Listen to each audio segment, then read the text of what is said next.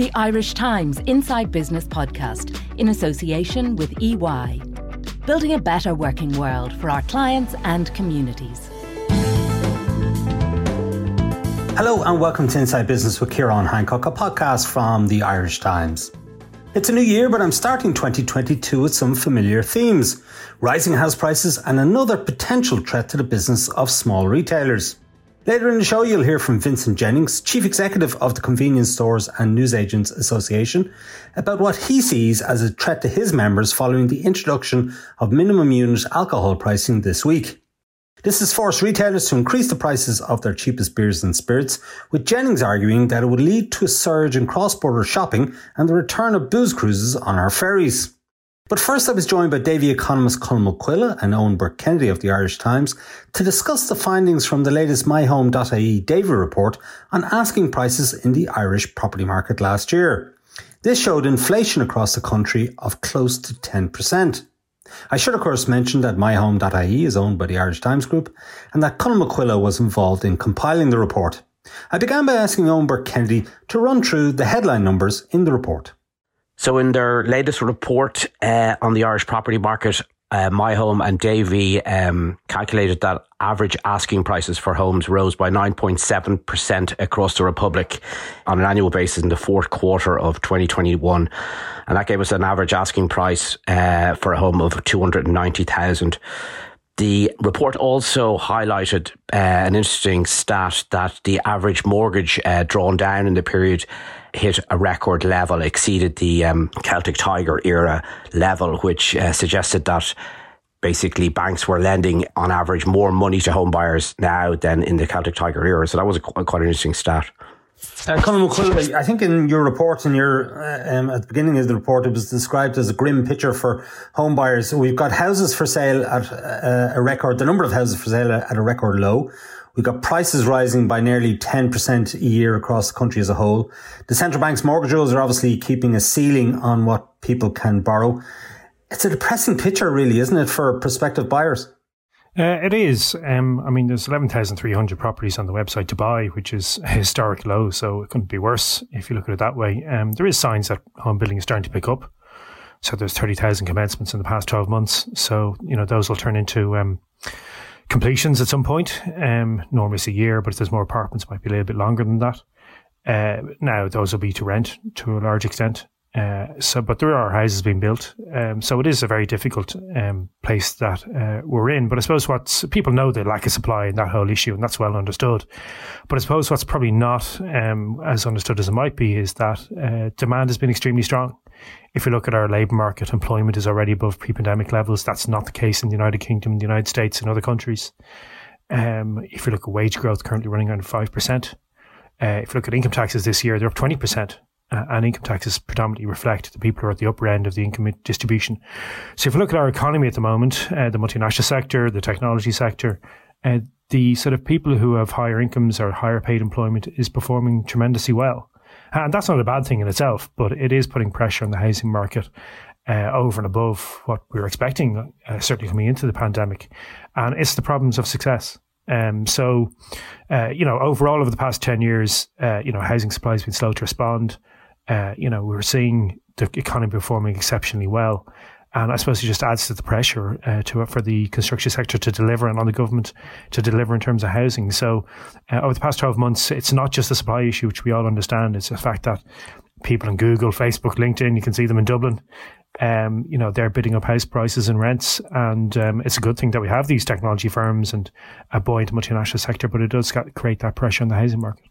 I don't know if you have any uh, data on this, but obviously there was a flight of people from the country back to their home countries when the lockdown began. Have all of those workers um, for these multinational companies that you mentioned, have they all returned to Ireland? Do we, do we know the story there? Um, and what impact has the fact that people aren't working in offices, they're not going into offices at the moment? I know that won't persist forever, but what impact has that had, let's say, on the rental market in around the Docklands or other, uh, other uh, places close to the city centre?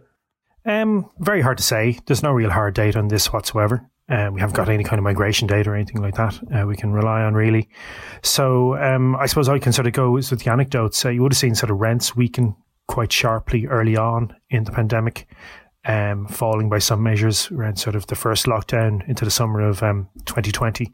Uh, that's obviously gone away. Rents are back above pre-pandemic levels now, uh, growing quite sharply. Uh, so it looks like whatever sort of, if you saw any kind of weakness in the housing market, it was in the rental sector, and maybe people working from home, moving outside of Dublin.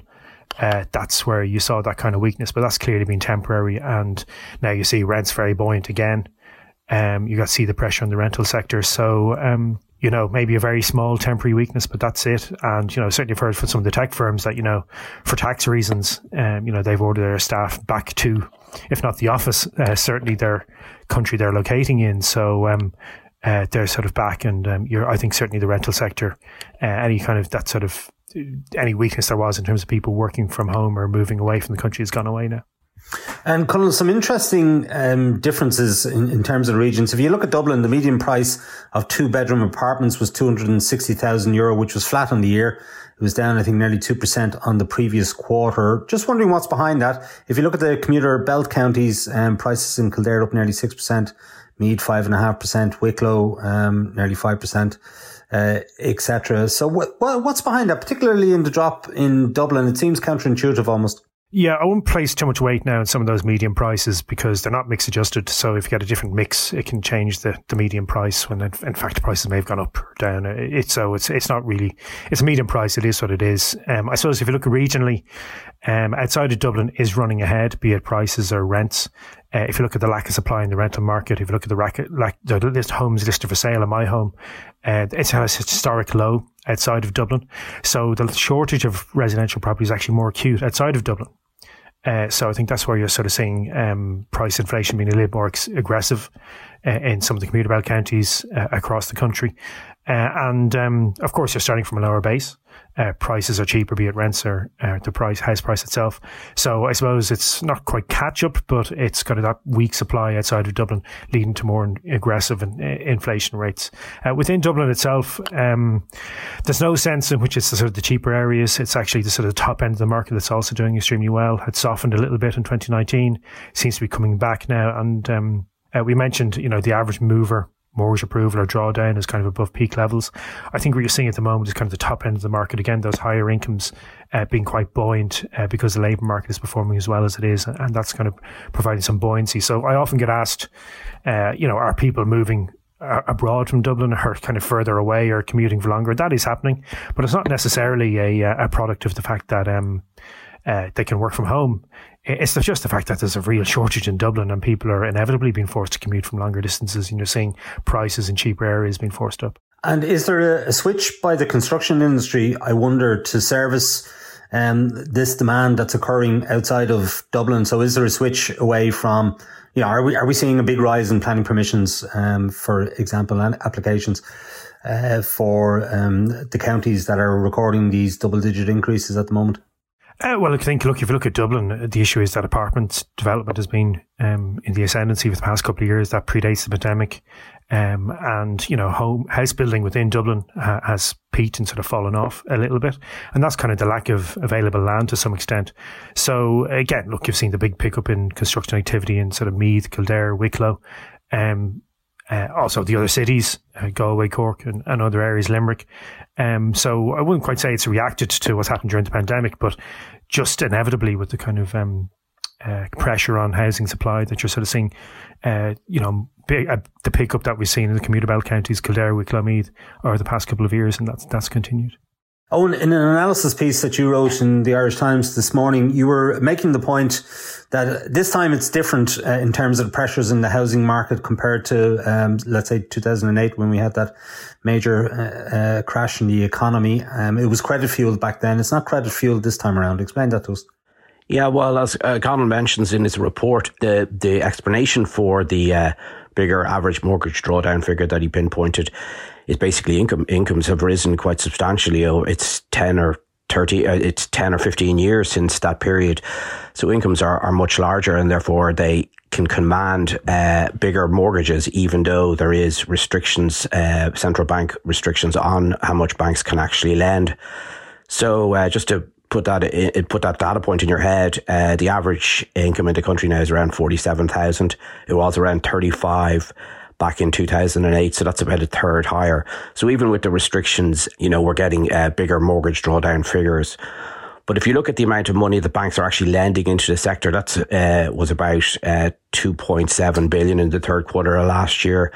If you go back to 2006, I'm picking a random quarter in 2006, but it was around 11 billion. So while banks are lending uh, to individual home buyers at maybe bigger rates, slightly bigger rates, and you'd expect that after 10 years of pretty hefty, uh, you know, economic growth, the sector in general isn't lending uh, on the same level as it was to the mortgage market. And just in, uh, in relation to supply, I know like supply has been ticking up and we're, and we're, and we're getting around 20,000 homes a year. But, and we know that's a big issue and that's a big constraint. But I don't think people are aware just how little of the 20,000 homes actually throw out onto the free market. I mean, there's estimates that the government are now buying around a third or maybe even 40% of that total when you remove one-off housing that aren't going to flow out into free market, and when you take in the fact that PRS purchases account for about a sixth, you might get a figure of about 8,000 uh, of those new bills coming out onto the market. So that just gives you an, a, an idea just of how supply constrained the Irish market is at the moment. Conall, on the supply side, how many units do you think might be built this year, you know, with a strong wind at their back and presuming there are no more COVID lockdowns? Uh, well, we had a forecast of 28,000, which is probably a little bit higher than some of the other um, people around town are going to maybe 26, 27. Um, I mean, we're going to build 21,000 and a bit in 2021. So you'd hope that in 2022 we can do a little bit better, given that you won't see the kind of disruption from uh, lockdowns, we hope.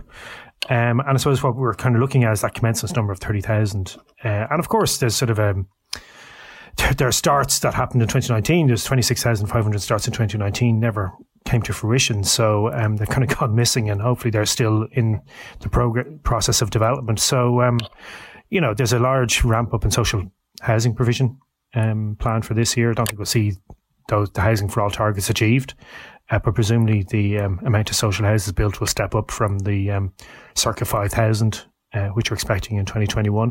Uh, and then you've got apartment development. You know, if you take even the Dublin Housing Supply Task Force, it's about 10,000 apartments currently under construction in Dublin, which would be, you know, a substantial number. Uh, so, um, you know, 28,000, um, you know, I'd be a little bit nervous about that. Would we have to revise it down slightly if there's more disruption from COVID, possibly?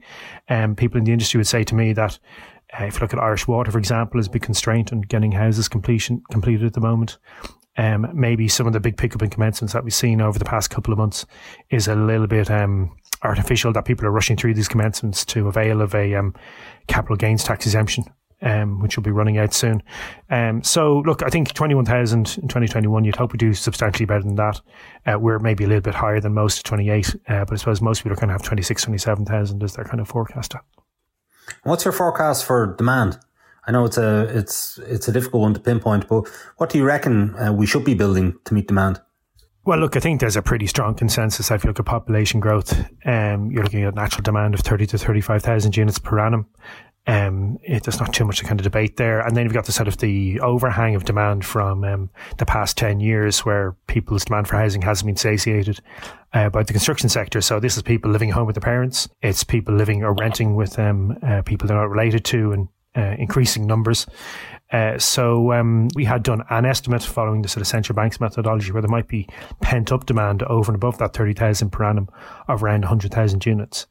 Uh, now, I mean, that is, when we say 30, 35,000 um, houses built, that's not um, expensive houses in Dublin. You're not going to be able to satisfy um, everyone. You know, there's an element of social housing in that, uh, and on to people who will be expected to rent. Uh, the amount of people, or the amount of tenancies is actually contracting at the moment because they're seeing the, the small landlords exit. Uh, so that 30 to 35,000 is a mixture of, you know, social housing, uh, rental accommodation, uh, houses available to buy, uh, and, um, you know, we're unlikely to get there, unfortunately, for a number of years. And Conall, have you any sense of um, what impact the latest lockdown restrictions have had on the economy overall, not just in terms of housing, but uh, across the board? Any any sense of whether it's uh, it's holding the economy back? Um, not really. Um, I, I, I, suppose the, the, the, there's very soft impact from the latest round of restrictions. If you look at the amount of people on the um, pandemic unemployment payment, people remember this got up to kind of 600,000 people or so early on in the first lockdown. Um, got down to sort of um, over 200,000 people by September, uh, fell to 50,000 people um, by kind of mid late November, and we've only seen a very slight tick up in the amount of pandemic unemployment payment recipients uh, through December. So by December 23rd, I think it's up to 57,000. So a very slight increase. Um, and I suppose the story for Ireland overall over the past couple of years has been that whilst it's very difficult for the people in the hospitality sector, restaurants, hotels, retail, they are a very small part of our economy in terms of uh, certainly profits anyway, in terms of GDP, uh, maybe not in terms of employment. But again, I mentioned the employment data uh, performing extremely well. So, uh, you know, we saw the services PMI out this morning softened a little bit. Again, the transport, tourism, leisure sector hurt by the uh, latest round of restrictions and the, the COVID cases. Uh, but again, how long is this going to last? So I think, you know, at worst, this is going to be sort of a temporary dip in consumer spending, retail spending, um, with very little impact on the labour market uh, in the short term. Uh, and of course, there might be a larger impact if uh, the restrictions have to be tightened um, or if the uh, these, this this wave continues on for a number of months. But uh, I think, as in previous years, it'll be a pretty soft impact, and nothing to be too, new, too concerned about yet. Yeah, what's your take on the outlook for this year for the Irish economy, Eoin? Yeah, well, we're going to get uh, exchequer returns actually later today, which will give us a good uh, idea just on how robust the public finances are. And of course, in the midst of all that is income tax uh, revenue for the government, which has just held up phenomenally well over the last year or two, you know, and I suppose that reflects the fact what Conall said was a lot of the people taking the hit from the pandemic are in um, hospitality and many are in low paying jobs. So in general, on a kind of macro level, the economy is standing up better than, you know, most of its peers abroad. But of course, you know, that's not to take away from the very severe hit people will be experiencing in the hospitality sector and in some consumer facing sectors. And of course, then the government has this tricky issue of uh, kind of running down support that it's going to face throughout the year. And then we'll probably see, you know, some of the businesses that are basically going to have to go to the wall, and we'll we'll understand then just what the kind of scarring effect of the pandemic has been, or what the true cost in terms of jobs. But on a headline metric basis, the Irish economy is performing extraordinarily well. Conall, are you expecting a lot of business failures when the supports eventually are withdrawn? Well, I mean, that's the big question, Ciarán. As look, the evidence so far is pretty good. Um, I mean, we saw the banks implement their payment breaks. Uh, we saw firms and households come off those payment breaks, and we haven't sort of seen a surge in non-performing loans and certainly liquidations. Um, now, the supports that the government put in there were um, pretty uh, helpful. So, the Central Bank of Ireland, for example, has done some calculations on what um, the kind of uh, distress rate might have been. I think it was sort of um, before the pandemic, around six percent of firms were in financial distress. That rose to around twelve percent, and it might have been fifteen percent absent uh, the supports like the wage subsidy scheme and so on and so forth. So, um, overall, you mean you look at our experience over the past couple of years, and you'd say we look at the SME sector, and whereas in the Celtic Tiger era, these people, you know, these SMEs are saddled with debt and in a very vulnerable position. SMEs in Ireland have been very cautious over the past um, ten years. Uh, you might say take the amount of bank lending to the SME sector is around sort of sixty billion in um, uh, 2010. It's now under twenty billion. Uh, so the majority of SMEs now have no bank debt whatsoever. Uh, so they came into this um, uh, period having sort of seen Brexit. Mean, cautious again because of Brexit and reluctant to maybe invest. The ESRI, for example, has spoken about how our SME lending and the amount of investment by SMEs has been kind of below levels you'd expect. Maybe Brexit is one reason for that. So with that caution you've seen over the past 10 years, the SME sector in Ireland is just in a much better um, financial position to weather this storm and I think it's done far better than anyone expected. And sort of, um, I remember early on in the uh, pandemic, some very dire predictions uh, by some bodies about you know company failures. That just hasn't happened yet. And look, the acid test will be when the supports are removed, and of course, there's going to be some businesses which um, aren't viable, and that's going to be a difficult process. But overall, you look at so the um, experience of the banks uh, in terms of their loans. Uh, in terms of liquidations, in terms of um, the amount of distress that's out there, and you'd say it's beaten everyone's expectations, and um, things have gone pretty well so far. But again, the acid test will be when these supports are removed. And just to bring you back to house prices, what are your expectations for this year? It was nearly 10% across the board last year, a bit lower in Dublin, just over 7%. What are you expecting for this year? Well, we have a forecast of four and a half percent. Um, I suppose, look, you look at the housing market and you see double digit rates of inflation. That can't last indefinitely when wage growth is around five percent. So what's happened is, I suppose, is illiquidity in the market, uh, fewer houses for sale than would ideally be the case. Uh, savings for to some extent are driving up house price inflation. Uh, you can see that. In fact, the Banking Payments Federation published very interesting statistic which showed that gifts, effectively the mum and bank of mum and dad, are effectively in the first half of last year accounted effectively for a 6% deposit. So that's uh, across versus the sort of quantum of mortgage lending. So there's a lot of uh, savings being passed on by parents to their children. Uh, being, you know, helping to drive up prices as well. But again, you look at the mortgage lending rules, they're, they're constrained now mortgage lending. There isn't really scope for loan to income ratios to increase uh, sharply from here. So really wage growth should be the anchor for house price inflation and house price inflation will return to where wage growth is, which is circa four or five percent. Uh, now, again, with the shortage of supply, you know, all the sort of pressures on the housing market we're seeing at the moment, uh, maybe our four and a half percent forecast is a little bit too cautious. I mean, we may see something a little bit more aggressive again. Uh, but again, I think the point here is that leverage is constrained. Uh, you know, people aren't able to sort of take on four or five times their income mortgages that they were able to do during the Celtic Tiger year. They're up against that three and a half times buffer. So that anchor should come into play at some point. Uh, but having said that, the labour market is doing tremendously well. There's a lot of high paid employment in this economy being generated at the moment. Those incomes are being used to build up house prices. So uh, again, our four and a half percent, I would suspect the, the risk to that will be on the upside. And, you know, wider than the housing market, what's your expectation for inflation this year as a whole? A lot of concerns that inflation uh, is going to rise sharply and maybe interest rates. The ECB hasn't, hasn't moved yet, but maybe they'll have to down the road.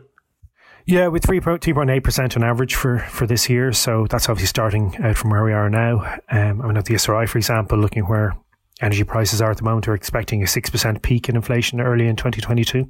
So I imagine we'll probably get close enough to that. Depends what happens to gas prices, of course, which are moving around a lot as we speak, as um, extra supply comes on stream. Uh, but, uh, you know, I suppose the past 10 years have been very, very weak inflation, the aftermath of the financial crisis, um, the domestic economy only kind of slowly rebounding. So you haven't sort of seen that inflation pressure and overheating. But we're beginning to see that. So you're seeing the tightness in the labour market, for example um, you know, generating wage growth. So the next four or five years could very well potentially be inflationary. If you look at the past year, central banks have said, well, this is going to be temporary. And they said, well, maybe it's not going to be temporary. Uh, that's the sort of the lingering scarring effects of the pandemic are going to affect supply chains for some time. Uh, but as well as that, if you look at sort of fiscal policy across Europe and the United States, much more stimulatory than it was you know, governments running big deficits, adding to demand. And let's not forget that the household sector, whilst it's been a very, difficult period for many households through the pandemic, in aggregate, the household sector saved money. So there's a lot of people sitting a lot of extra savings to spend on holidays, on uh, discretionary goods, whatever they might want to spend on. Uh, but effectively, you could be looking at a much more buoyant demand picture over the next couple of years. And then there's climate change. If we're going to take climate change seriously, a lot of the curbs and um, uh, maybe taxation measures or uh, the shift in production from less polluting type uh, activities to, or from more polluting to less polluting. That will be a structural shift in the supply capacity of the economy, which will itself could be inflationary if we do that. So again, I think there's a growing fear in markets that the past 10 years are very disinflationary, weak inflation, central banks doing quantitative easing. The next 10 years could be very, very different, perhaps more inflationary. Okay, we'll leave it there. Conall Mac Coille of Davy and Noam Burke Kennedy of the Irish Times. Thank you for joining us. We're going to take a short break now. In the next part of the show, I'll be talking to Vincent Jennings of the Convenience Stores and Newsagents Association about the introduction of minimum unit alcohol pricing. At EY, our purpose is to build a better working world as one of Ireland's leading professional services firms, our exceptional people are at the centre of everything we do. We deploy technology at speed and innovation at scale to deliver exceptional solutions for our clients, enabling them to transform and grow. To find out more, visit ey.com. Now, Vincent Jennings, uh, thank you for joining Inside Business. You're the chief executive of the CSNA, and many of your members are really worried about the introduction of this minimum unit alcohol pricing, which came into effect earlier this week. And yes, uh, on on the face of it, this uh, potentially could boost their profit margins because um, the, the difference in price from selling, let's say, a cheap bottle of vino for five quid to the minimum now of 740, which has to be charged for a bottle of wine, that actually goes into the tills, doesn't it? It's not a tax that goes to the government. It actually goes to the retailers. No, that's right. Um, good morning, Ciarán. Yeah, no, it's um, it's it's an unusual one insofar as that um, the retailer, the wholesaler, the manufacturer, the distributor, they're all going to be the beneficiaries of this. Uh, consumer uh, will lose out. The exchequer will gain somewhat because there will be additional VAT. But um, there were calls when this uh, bill was being uh, considered in the Dáil, uh, uh particularly by economist Sean Barrett, uh, which suggested that um, the more sensible route would be to go the excise route. Um, and I know initially that Sinn Féin's David Cullinan in the in the Seanad also was of that opinion. Um, but we are where we are, and um, they've initiated minimum unit pricing, and that's the way it is going to be. Um, relating to our members and the beneficiaries, of course, we're only going to be the beneficiaries if there are, um, if the sales maintain their same level, or even if they were to dip somewhat. Um, the fear would be that because the state has chosen to move unilaterally, um, and that was totally at odds with what the promises that were made when the bill was going through and in the programme for government and more recently by the Minister for Health when Stephen Donnelly said uh, this time last year, if we proceed with this policy unilaterally, we risk undermining the effectiveness of it. Now, I've no idea what happened in the five months between that and when it was announced in May, but certainly we do risk uh, undermining the, the, the, effectiveness of it. CSNA and, and its members would not object and do not object to the public health aspects of this. And I know that the Irish Times is also in favour of minimum unit pricing. We don't, we don't object per se, but it is this most recent thing. And don't forget that Boris's Brexit was only a, a, a, thought in somebody's head when the bill was being debated. It is now full flown and we have a very aggressive number of shipping companies selling duty free um, in booze cruises between Dublin and Holyhead and elsewhere. Uh, and they have reported increases of over 500% in sales of duty free. So, you know, we are concerned that significant amounts of sales of alcohol will be transferred out of the Irish market. And I suppose because the bill didn't actually require that there be a review in a number of years' time, we, would need assurances as to how we are going to measure the, that, that this is actually working, that, that, that we actually have reduced consumption, because that's, that's the overall policy. That's what everybody is looking for it to, to, to reduce consumption. If that's going to be the case, how do we prove it with so many sales on duty free and in the north? Yeah, well, the genie's out of the bottle. I suppose you, you won't be able to put it back in at this stage. I suppose I can understand um, the concerns that people who have uh, retailers around the border area might have if people have easy access to cross the border and get cheaper booze uh, in the north. Um, but, you know, for the most part, uh, you know, people living in Dublin, for example, are they really going to go north of the border, may, make a special shopping expedition north of the border just to buy some cheap wine? Um, are we really going to see the reintroduction of uh, booze cruises? Sure, sure. I, I think that, well, certainly the booze cruises is working. There's no doubt about that whatsoever. I mean, the, the, the shipping lines are, you know, overjoyed with the, with, with, with the fact that they have this additional income stream coming into them. Um, and certainly, I mean, uh, I don't know as much about health, uh, public health as the experts do, but I certainly know the psychology of consumers.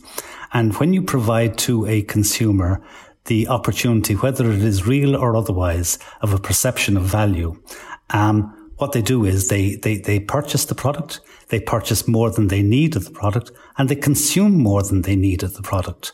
And that would be a real fear. As to whether or not they will travel 20, 30, 40 miles, it isn't very long ago when that was a very, very regular thing. And they weren't just buying alcohol, they were buying other groceries. And for our members who are not supermarkets, that would be our real fear that they would move uh, additional purchasing uh, from beyond the alcohol uh, into into other everyday items and grocery items. That would be the real fear, Ciarán. And it wouldn't be just limited to around the border area. It would be wider than that.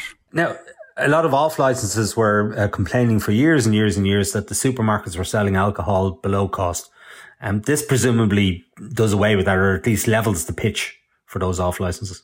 Well, you'd like to think so, but I mean, there has been always the perception and, and the full belief that VAT uh, revenue uh, was also being manipulated somewhat. Um, because in the in the totality of the purchases versus the sales, you can bury uh, below cost. The real problem about all of this, Ciarán, was that when the groceries order was lifted, that they didn't do what they should have done at the time. That is, the state should should have actually maintained very clearly that alcohol could not be sold below cost, but they allowed everything to go, and this was the start of it. Uh, right. Okay. how much of the market was actually being, I mean, how many bottles of wine were being sold for less than 740 uh, prior to the introduction of these rules. And how many cans of beer um, for less than 170 or many bottles of vodka or gin for less than 2070. You know, this is the new threshold. This is the minimum pricing that has to be introduced now for these uh, for these products. Yeah, well, I, I, mean, certainly, I mean, we wouldn't have been as guilty of it, and guilty is the word. Uh, we wouldn't have been as guilty of it as the discounters and the large multiples. Uh, I mean, they had their own brands and everything, and and it is their customers who are going to be most affected by this.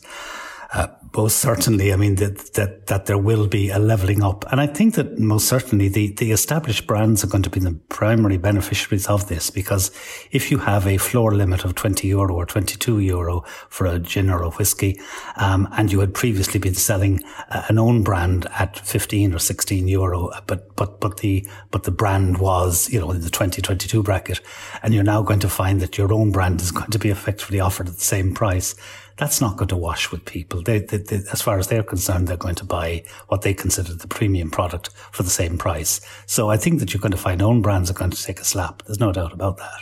I mean, what I would like more than anything else, Ciarán, would be, uh, you know, an assurance by the state that they will review this and that they will show that it has actually worked and that they will show how it has worked. And they will also show the mechanism under which they operated because I really find it difficult to know how they're going to prove the loss of consumption and the loss of sales when so many of the sales are going to be outside of the state? How do they get that information? Well, indeed. Have you asked them?